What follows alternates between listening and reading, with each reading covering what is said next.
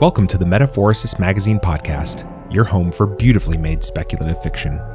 The magazine is edited by B. Morris Allen, and I'm your host, Matt Gomez. This week's story is Claude Schotten by J.J. Drew. J.J. Drew lives in New Orleans, where she spends her days writing, training animals, and singing. Let's jump in.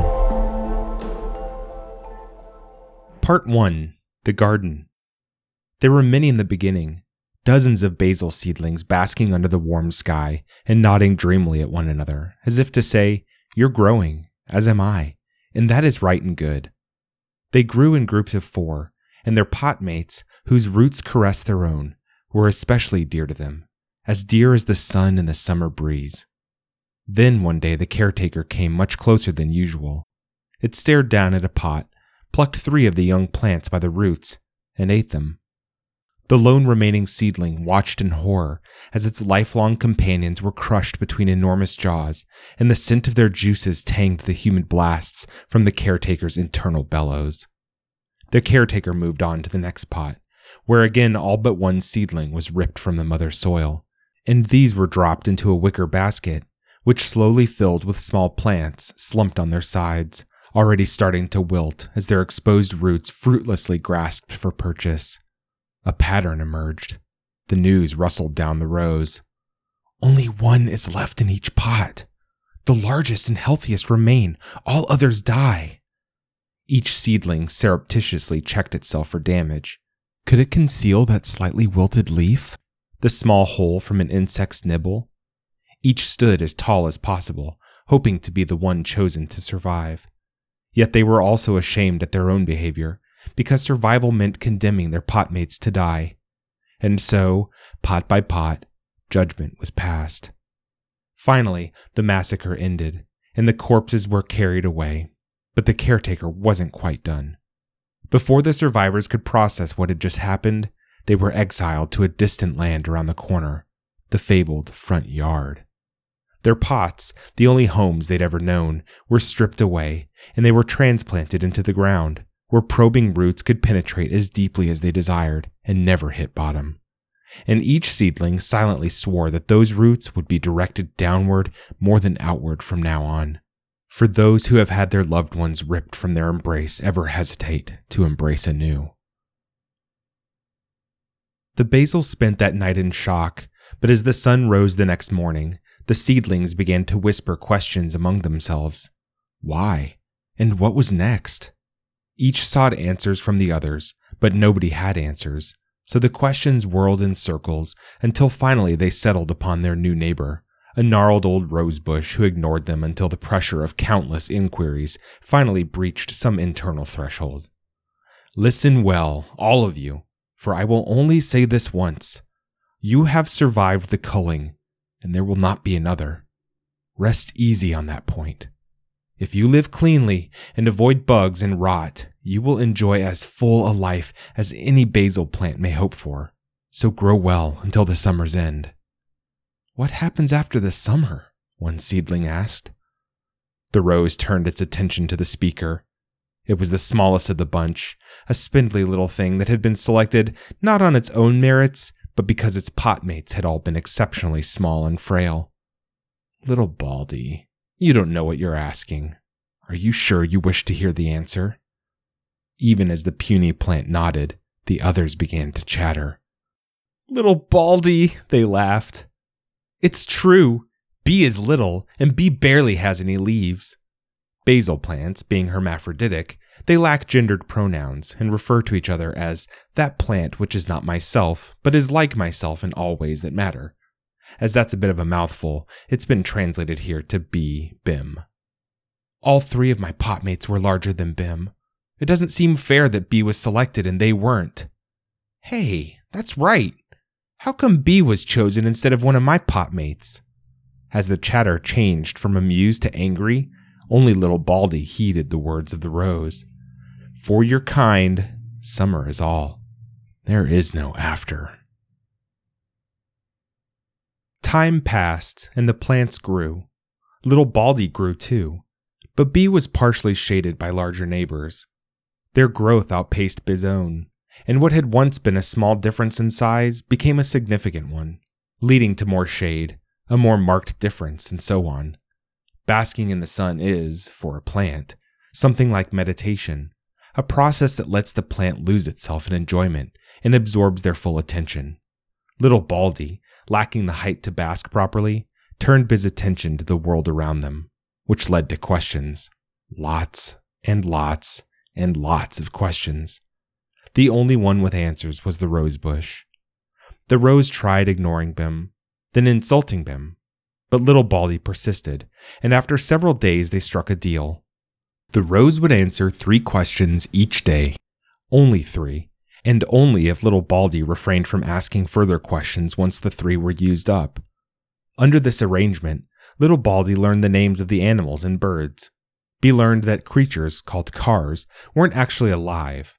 Be learned that the rose was very old and had seen many generations of basil plants come and go.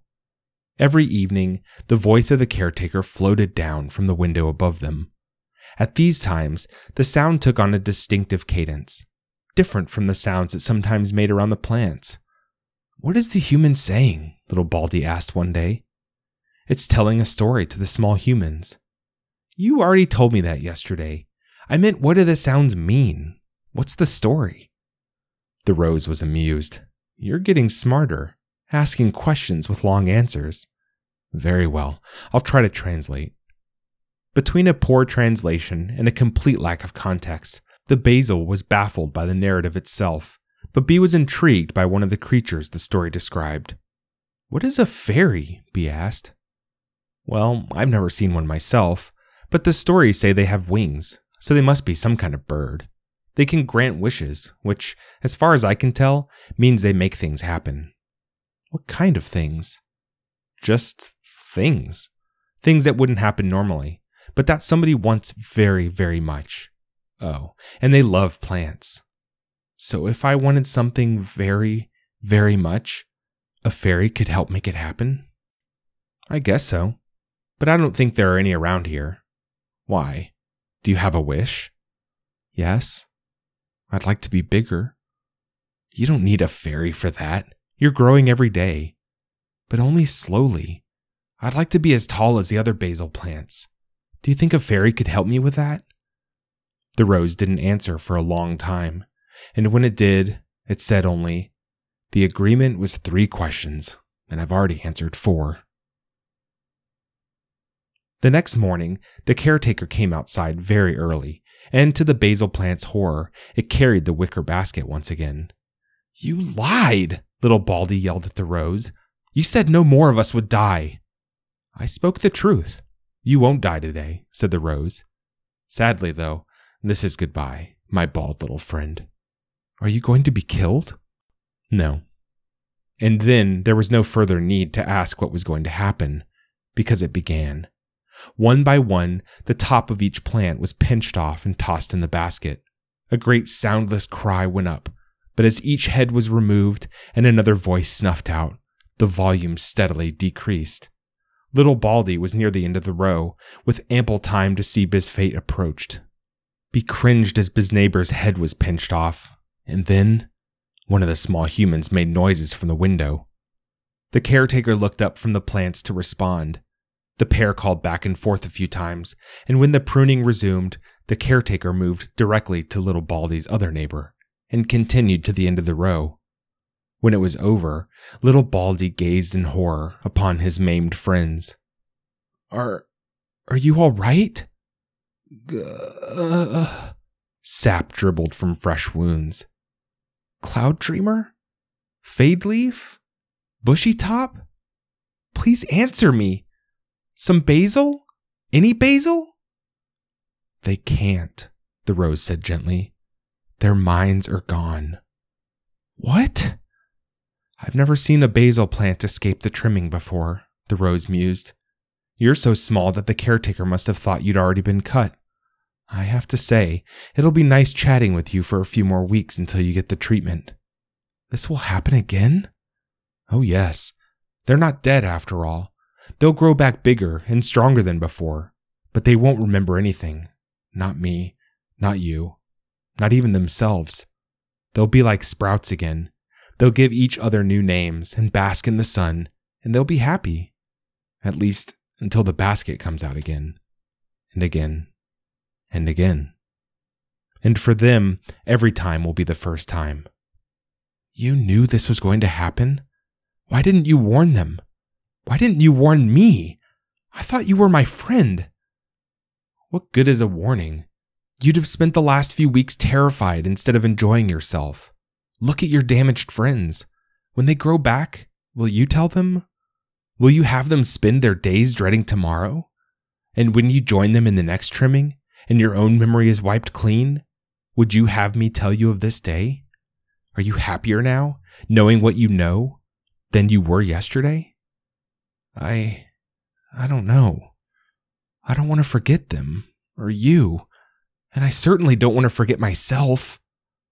But you won't know you've forgotten, said the rose. And look on the bright side. You wanted to be as tall as your neighbors, right? Looks like you got your wish. The little plant wept tears of dew. Over the next few days, the mutilated basil plants did indeed put forth new growth to replace what they had lost. And as they regained the ability to think, little Baldy became an adult among infants. B was given a new name, Genius. And when they had questions, B was the one they asked but B avoided speaking of the past or the future. Late one night, a strange creature appeared, one that even the rose had never seen before. It was small, not much taller than the basil plants, and its movements were strange. It stood upright like the caretaker, but instead of moving on two lanky limbs, it appeared to have no knees at all. It tipped its entire body from side to side as it swung itself along on two flat, pale feet. Excuse me, little Baldy called as it passed. Could I ask you a question? The creature paused and turned one beady eye to the spindly youngster. I've never seen a plant move around like an animal before, and I was hoping you might tell me how you do it. The eye blinked. You think I'm a plant? What else could you be? You certainly don't move like an animal, and you're shaped kind of like a stump, and you're blue and white like a flower, and your feet are the pale color of roots, and you even have leaves. Leaves? The creature's tone was like ice. You think these, it raised its two leaf shaped limbs, are leaves? Oh, I'm so sorry. I didn't mean to offend. Um, are they petals? They're wings, you idiot. And I have a beak. Have you ever seen a plant with a beak? No. So. It lunged at little Baldy, snapping the beak shut millimeters from his tender leaves. What am I? A bird? And don't you forget it. The menacing beak was withdrawn with a self satisfied air. But if you're a bird, why are you walking down the street? Wouldn't it be easier to fly? The bird stiffened, and little Baldy had the dreadful feeling that Bee had said the wrong thing. However, the response came in an even tone. It's too dark to fly at night. Oh. Ain't you a genius? the bird muttered as it resumed walking. Wait! What? How did you know my name? Can it be. Are you a fairy? The little basil plant suddenly became the subject of intense scrutiny.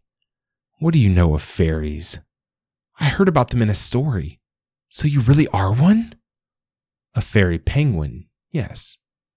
And can you truly grant wishes? What? The words came in a rush. That's why I asked how you move around. I wish to leave this place, only I don't know how. Can you help me, please? The rose, who had, until now, observed in silence, spoke. Remember, little Baldy, your last wish didn't turn out to your liking. I'd advise caution. Caution? The basil plant answered. What good is caution? Caution means staying, and if I do that, I know exactly what my future holds. If this fairy can truly grant wishes, I'll take my chances. Bee returned his attention to the fairy penguin. So, can you help me? Hmm, I don't know. Granting wishes is a lot of work. What's in it for me?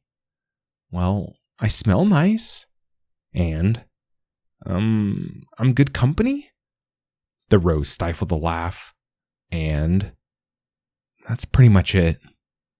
You know what? said the penguin. You've amused me.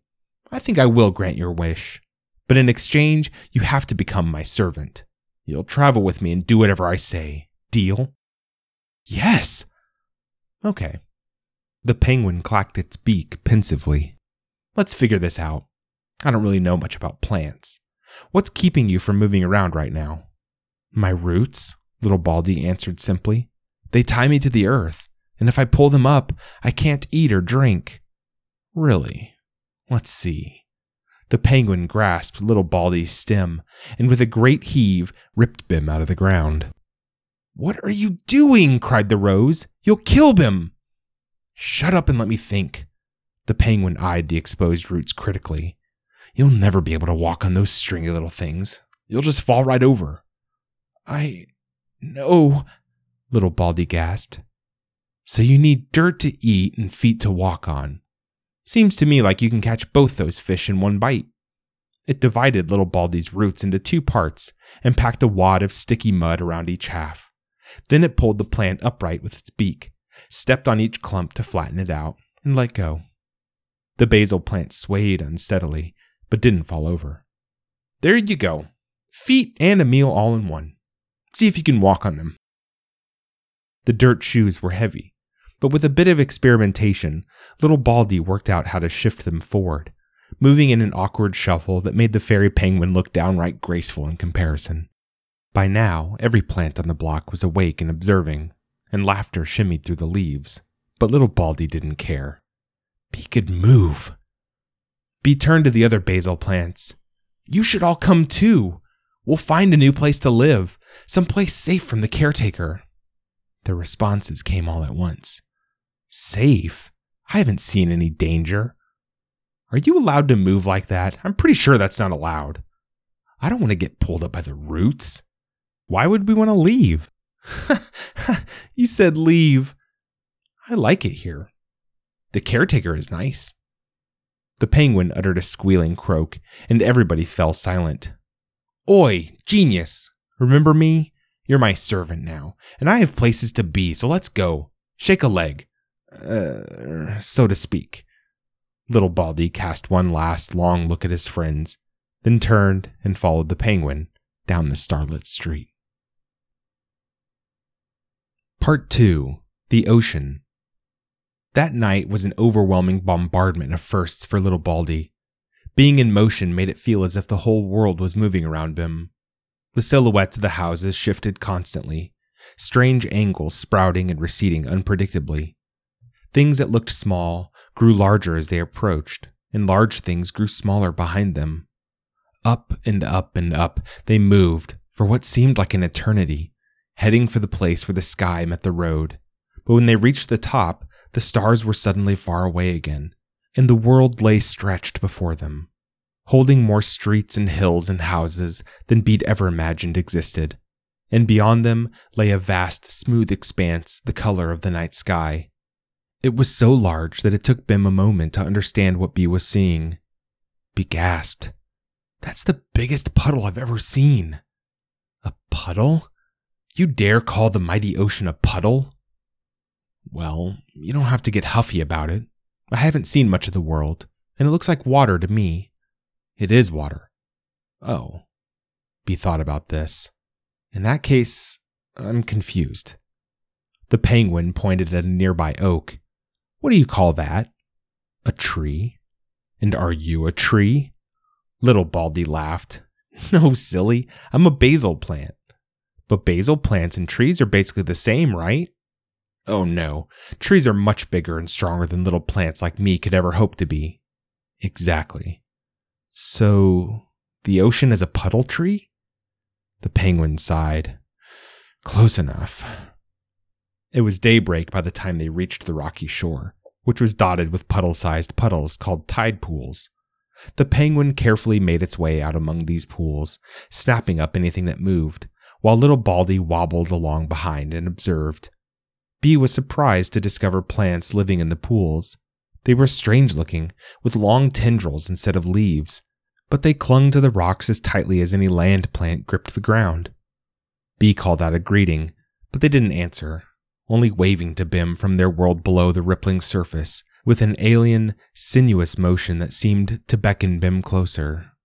If you fall in, you'll be dead before I can pull you out, said the penguin. Little Baldy flinched backward, landing heavily on the heels of the dirt clawed shoes. How had Bee leaned out so far without noticing? I. I'll just wait for you back there, okay? Carefully avoiding the tide pools, Bee made his way back up the shore. Perhaps the hypnotic ocean plants were more sinister than they appeared. When the penguin had eaten its fill, it rejoined little Baldy, and they walked along the shore until they reached a place that was thick with greenery. Stand here and be quiet. The penguin nudged little Baldy into the desired position at the edge of the greenery, then moved behind Bim and began to scrape at the ground. Your job is to make sure I stay in the shade. If the sun moves, you move to block it. You also need to stand guard. If you see any living creatures approach, tell me right away. Otherwise, don't say a word. Got it? What are you going to do? asked little Baldy. Didn't I just say not to talk? Oh, sorry. Geez, you really are a genius, aren't you? You know, I'm starting to think you don't mean that as a compliment. Shut up! Trembling, the basil plant fell silent. Better. The penguin settled into the shallow depression it had excavated. I'm going to sleep. We'll move on at sundown. Around noon, little Baldy felt a dreadful tickling sensation. Fairy! Hey, Fairy! Bee called. The penguin jolted awake. What is it? A human? A dog? A hawk? Here, on my stem, it's a grasshopper. You woke me up for that. It's a living creature, and you said, I meant dangerous creatures, not little bugs. Oh. The penguin lay back down, but little Baldy spoke again. It's dangerous to me. Look, it's nibbling one of my leaves. The penguin's beak flashed, and the grasshopper vanished down the spiked gullet. Problem solved. Now I'm going back to sleep and I don't want to be woken again unless there's something dangerous to me. Understand?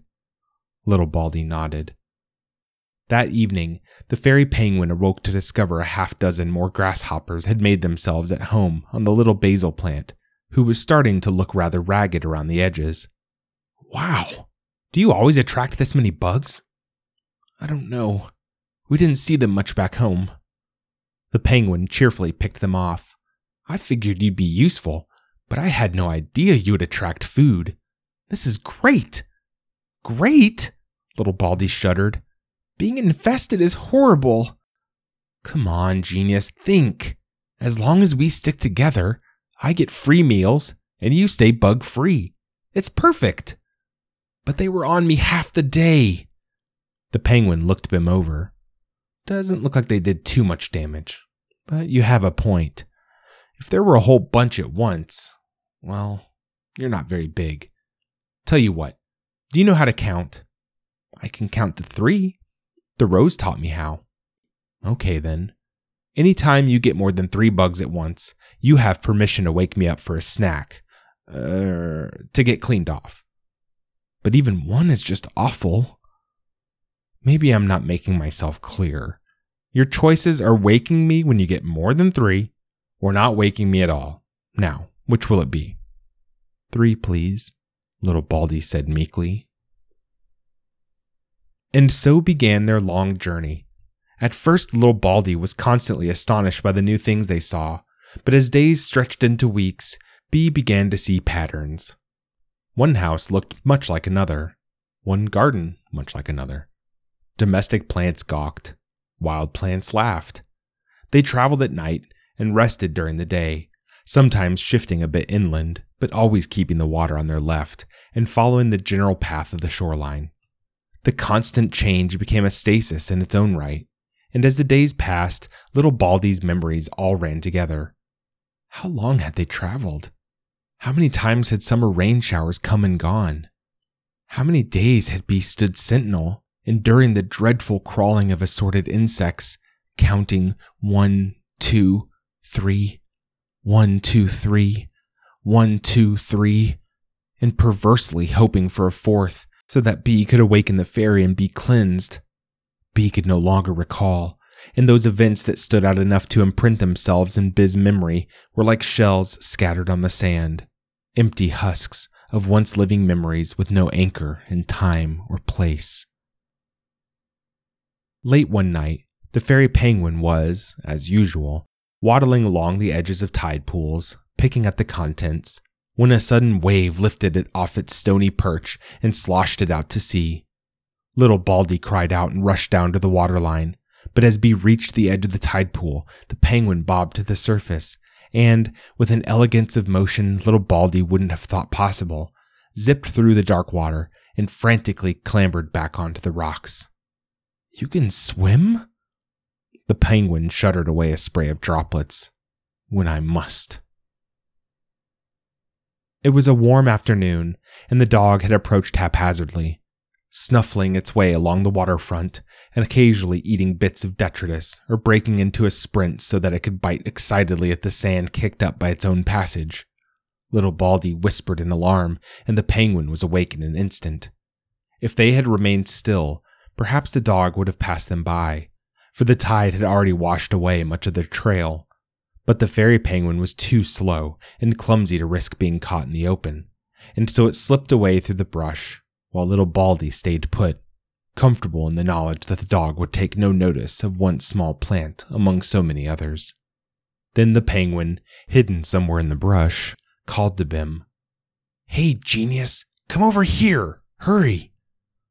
Little Baldy choked back his urge to remain still and set out after the penguin, pressing through the dense brush with many a whispered, Pardon me, and a, Did you see a blue and white bird pass this way? The wild plants pointed Bim to an abandoned rabbit hole where the penguin popped out, grabbed little Baldy's clods in its beak, and yanked Bim into the hole. Wait! Little Baldy cried as Biz's clods thumped against the floor of the run, and Biz's lower leaves were squashed uncomfortably against Biz's stem. What are you doing? I need you to plug the entrance, the penguin hissed, sotto voce. Now shush! But little Baldy's rustling route through the bushes had attracted the dog's attention, and it heard the penguin speak. It was upon them in a flash, and when it saw that its prey was underground, it shoved its head into the hole, crushing little Baldy against the edge of the tunnel. Then it began to dig. The burrow was deep, and the penguin easily retreated beyond the dog's reach, but little Baldy was battered by the gouging claws for what felt like an eternity, until finally the dog found purchase underneath the dirt shoes and the small plant was scraped out of the hole and tossed clear. The dog kept digging, and little Baldy was showered with waves of sandy soil that at first stung his wounds, then formed a comforting protective layer until the buildup grew heavier and heavier, and little Baldy feared he would be crushed. Finally, everything grew still, an eternity passed, and little Baldy made a wish. Bee wished to see the sun and breathe fresh air just once more before Bee died. The oppressive weight began to lift, and light returned to Biz's world. The penguin had come for Bim. Are you dead? Too battered to speak, little Baldy waved a leaf in confirmation of Biz's living status. Wow, that was pathetic. The penguin grabbed Biz's clods and pulled Bim free of the remaining layer of soil. I thought you'd at least be able to block a simple hole, maybe if you had thorns. Despite Biz's lack of thorns, little Baldy bristled. Thorns? Thorns? Look at me! I'm a mess! Two, no, three broken branches, and if I manage to keep half my leaves after this, I'll be amazed. You nearly got me killed. Well, excuse me for trying to save us some time. You're always bragging about how good you smell, aren't you? And dogs think with their noses, don't they?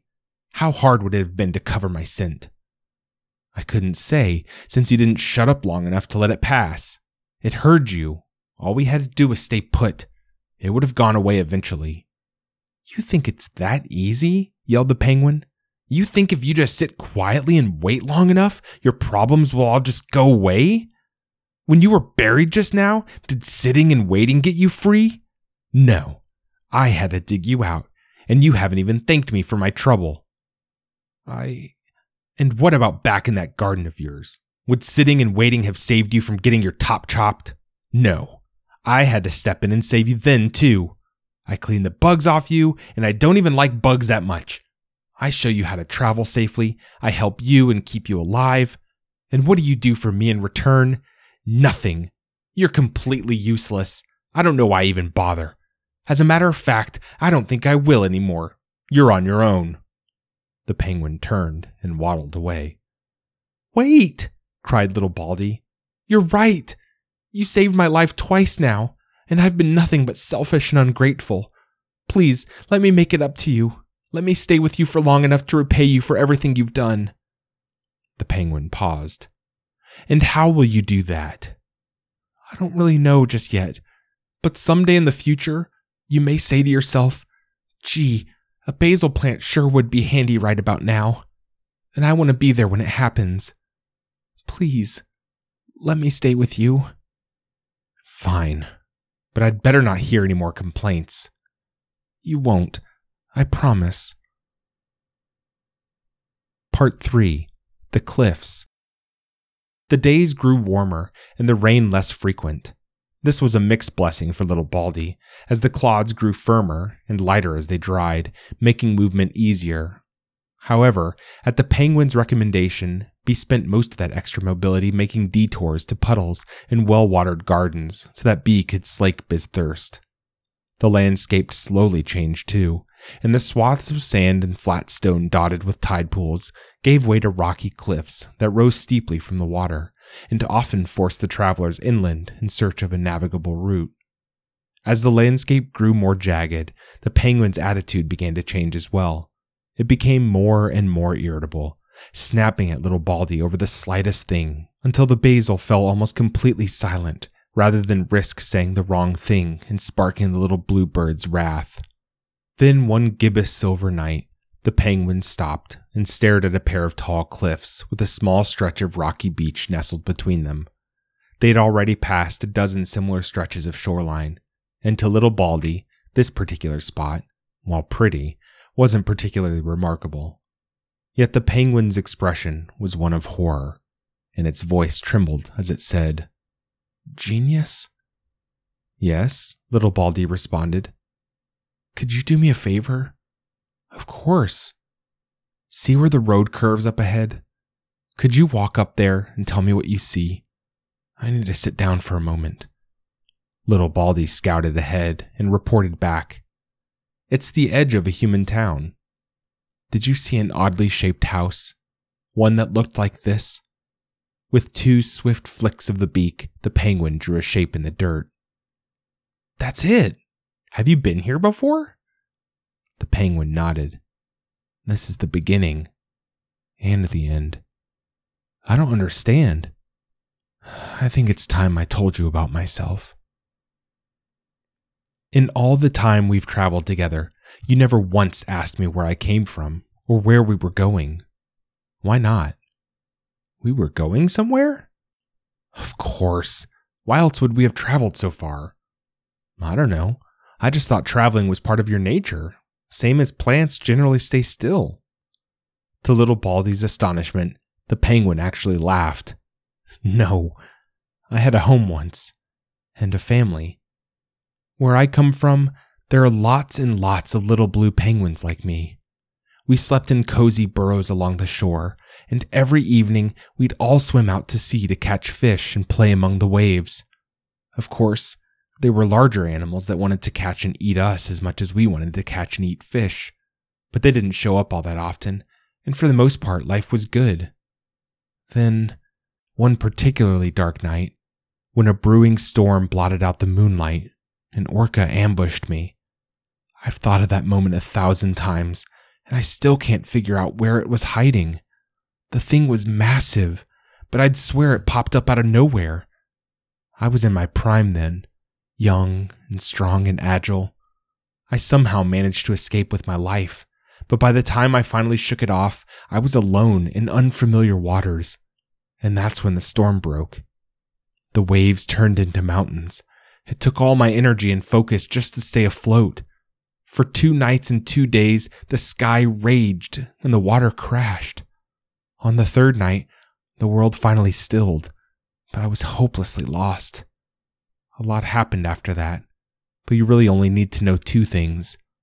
One, I became terrified of swimming, and two, I eventually ended up here, looking at those exact cliffs you see before you now. I knew my family lived on the shore, so I decided to follow the water. I thought maybe, just maybe, if only I kept moving, I'd eventually find the place I once called home, or at least other fairy penguins. I haven't seen my own kind in such a terribly long time. And here we are, right back where I began. How long has it been? Three years? Four? I can't remember anymore, but I suppose it doesn't matter. Whatever land this is, I've walked its entire edge. There are no penguins here. There's you, little Baldy pointed out. Yes, there's me. The penguin shut its eyes. Just me. Their journey stopped that night and didn't resume. The penguin rarely spoke and spent its waking hours staring blankly at the ocean. Little Baldy found a comfortable spot at some distance from the bird and settled in to watch over his master, only approaching occasionally to offer meals of insects, which the bird ate mechanically, and this was the only food it consumed. It lost weight, and blue feathers fell like leaves. Its once shining coat turned patchy and dull. The local plants were friendly, and the seedlings particularly loved asking little Baldy about Biz travels.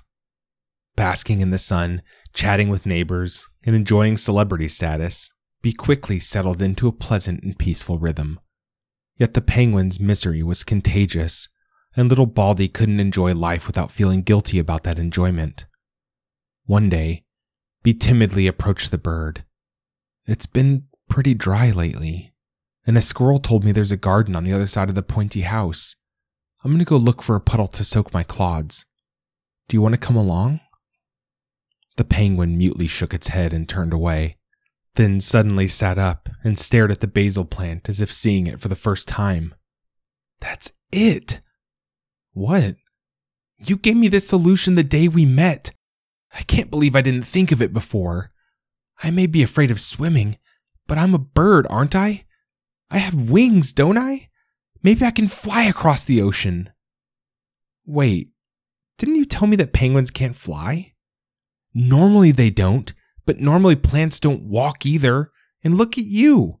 If a basil plant can travel cross country, I'm sure I can get airborne if I'm brave enough to try. It looked appraisingly at the shoreline. You wanted to pay me back for saving you, right? Y- yes. Well, Now's your chance. Follow me. It marched down toward the little beach with little Baldy right behind. As they neared the water, it pointed up at the cliffs. I'm going to climb up there and jump off. If I use the fall to build up speed, I bet I can catch some air and take off. That seems dangerous. It is. That's why you're going to sit down here and catch me if I fall. You're pretty bushy these days. You should be able to cushion the impact.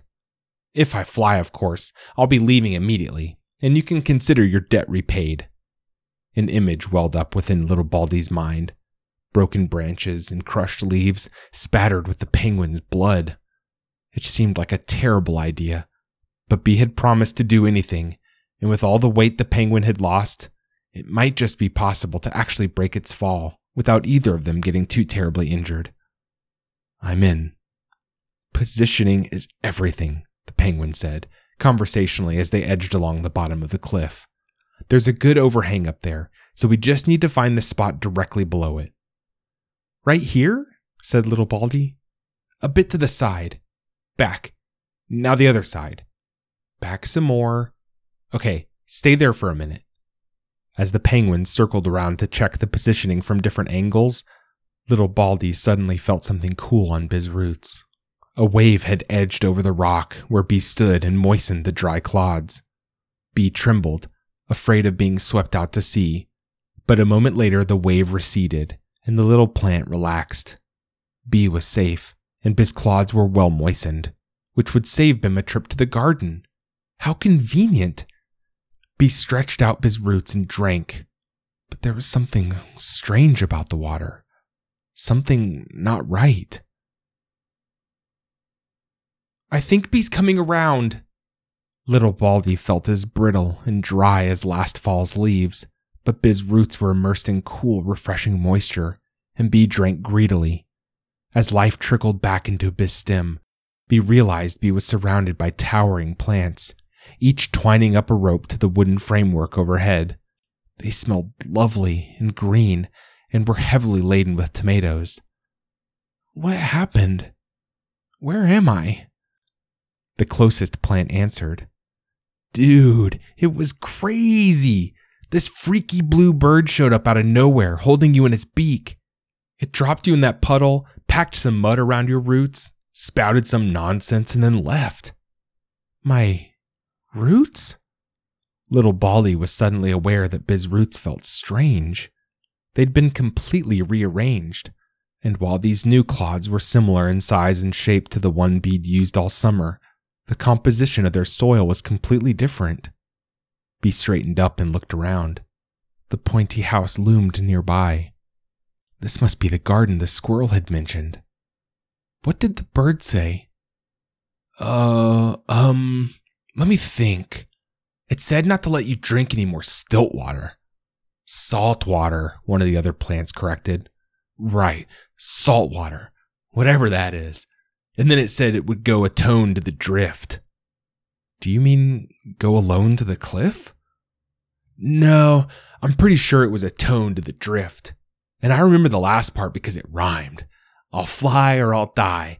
Either way is goodbye. Very poetic, don't you think? No, no, no, no. I have to stop it. When did it leave? Oh, gosh, that was hours ago. To be honest, we were starting to think you were dead, its neighbor added conversationally.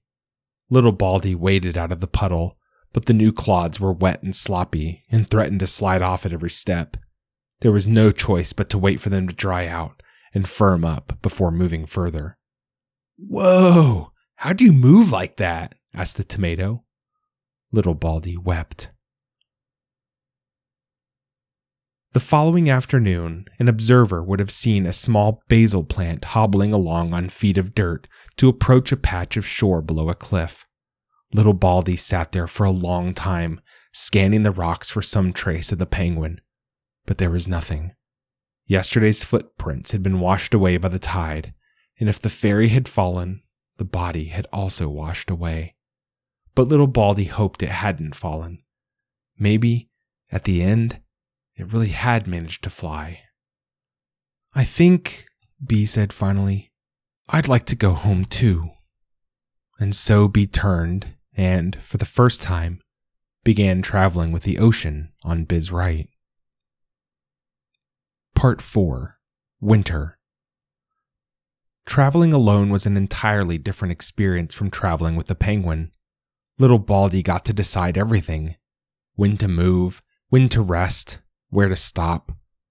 Bee experimented with traveling at different times of day and drifted much further inland than the penguin would ever have approved.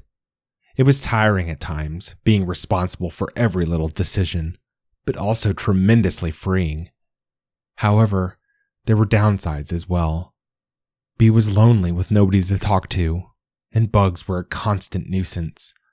Bee began resting in the most barren, open spaces Bee could find, places bugs generally shunned, and where, if they did approach, they could be seen a long way off and avoided by moving away. But those places typically lacked water, as well as the comforting presence of other plants to help block the wind, so that little Baldy slowly grew woody and brittle.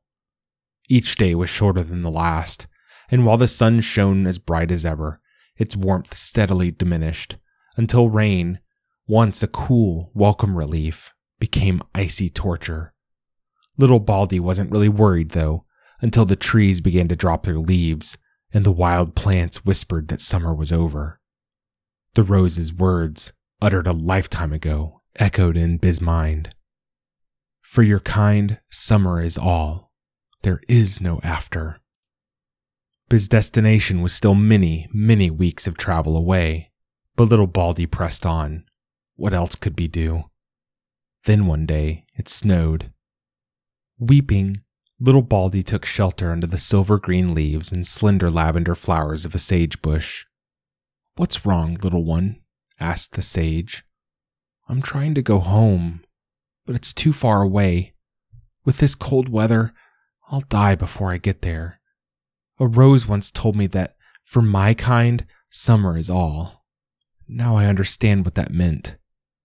It's true that basil plants don't usually survive the winter, but you have a rather remarkable ability to move around. Why not hunker down someplace where summer never ends? Even if such a place existed, sitting and waiting has never solved any of my problems. Really? I find it solves many of mine. This cold weather, for example.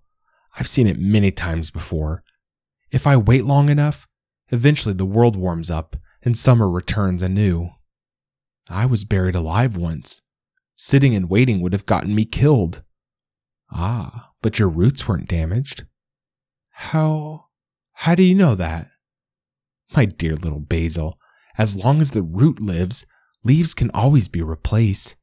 Sitting and waiting would have taught you that, if you'd only given it a chance. But then, should I never have learned to walk in the first place? Was this all just a giant waste of time? I wouldn't say that. Finding new ways to handle problems is never a bad thing. The trick is knowing when to move and when to stay still. For example, do you see that building over there? It was easy to see the one it meant. Made entirely of glass, lit on the inside and full of plants, it glowed like a miniature sun, made even brighter by the way its light sparkled off the falling snow. If I could move as you do, I'd go there. I think it may be exactly what you need. I'll give it a shot. Thanks. As the basil plant shuffled off through the falling snow, the sage called after Bim. By the way, what's your name? That's kind of a tricky question. Then give a tricky answer. Well, in my mind, I still call myself by the name I had as a seedling Little Baldy, even though I'm not little or bald anymore. My traveling companion, though, always called me by my other name, Genius. What a coincidence! That's my name too, said the sage. Really? Indeed. But I'm keeping you out in the cold. Goodbye, my little name twin, and good luck.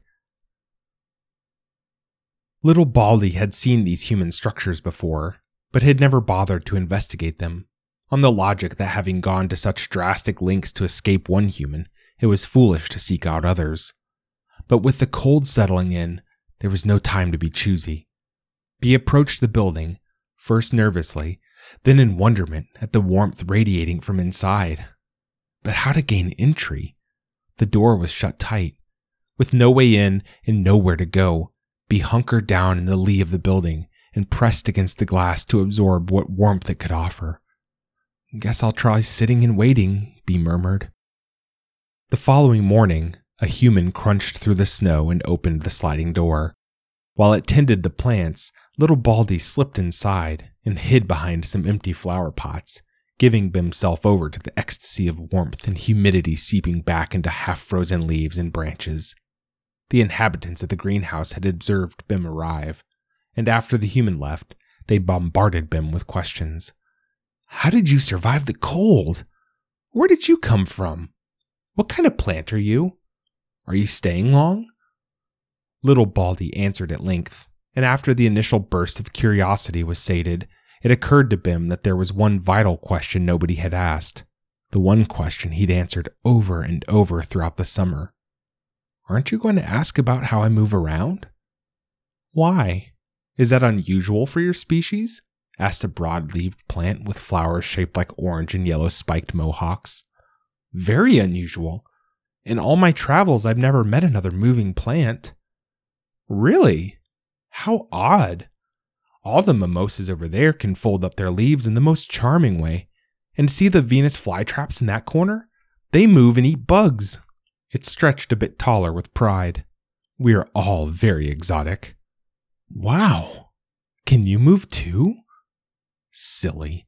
I'm a bird of paradise. Who needs to move when you're as lovely as me? Humans take one look at my beautiful flowers and simply melt. And speaking of melting, it looks like you're dripping a bit. Why don't you find a nice pot and make yourself comfortable? There are plenty to spare. You can sit here by me. The pod it indicated was half full of ancient, dried out potting soil.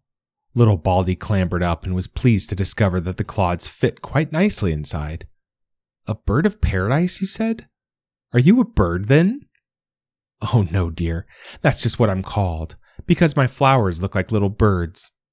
It flourished its blooms. See? Now tell me more about this bird that looked like a flower.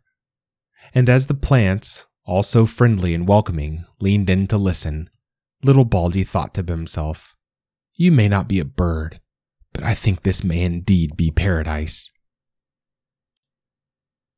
The winter roared along outside, but the greenhouse was filled with warmth and laughter.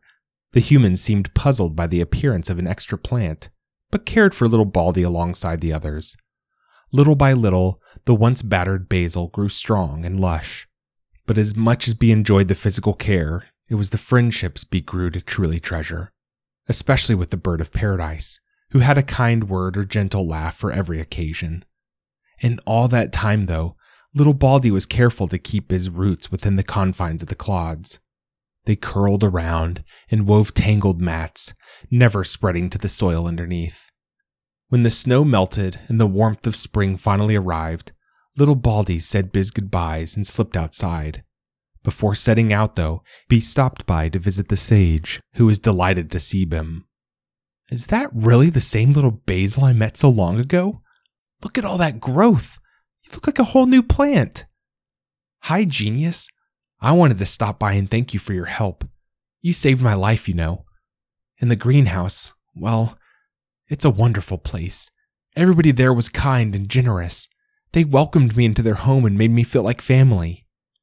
Then why do you sound so miserable? Do I? I don't mean to. Now that it's springtime, I can finally go home. Why, that's great news. That's what you were trying to do when we first met, isn't it? Yes. But you still don't sound happy. I already know it won't be like I remember. The basil plants I was raised with, well, they forgot about me long ago. And now that winter has come and gone, they're probably all dead, with a new generation of seedlings growing in their place. There's a rose bush I wouldn't mind seeing again, just to let it know I survived. But it was always kind of crabby and standoffish, and after an entire winter of such wonderful company, well, going back just doesn't sound that appealing anymore. Then why go at all? I keep thinking about the new seedlings. Maybe I can convince them to come away with me before they get their tops chopped. I can show them that life doesn't have to be short and brutal. The summer is too short for me to bring them all the way back here, but I might be able to find another greenhouse that would take them in. I see. Truly a noble act. Little Baldy sighed. That's how it plays out in my mind. But I know they'll say no, just like my friends did. And if they did say yes, what would I do? I don't have the strength or the leverage to pull them up by the roots, and I don't know how to dig. And even if I did get them out of the ground, what then? The penguin who made these clots for me is long gone, and there are no other penguins to ask for help anywhere on our side of the ocean. I don't have the skills to make shoes for one seedling, let alone an entire row's worth. And it's so much harder to walk now. I didn't realize how much I'd grown until today. I'm so big and bushy I keep falling over. I tripped half a dozen times just coming here. Don't take this the wrong way, but it sounds to me like you really don't want to go. I would, if it weren't completely pointless. I can't save everybody. I can't save anybody. There's nothing for me there but heartache. But I swore I'd go home. I told everybody in the greenhouse I'd go home. I talked about it all winter. I'd look like a fool if I backed out now. Ah, well, you certainly wouldn't want to look foolish. After all, as we discussed at our last meeting, wisdom is knowing when to move and when to stay still. Exactly. Although now that I think about it, maybe it's better to look like a fool than to act like one. Could be. That afternoon, When the human made its usual rounds at the greenhouse, it noticed the bird of paradise looked a bit droopy.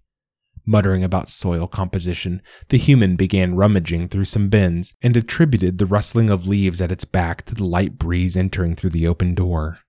How surprised it would have been if it had turned around in that moment and seen a large basil plant waddle into the greenhouse and heave itself into a pot.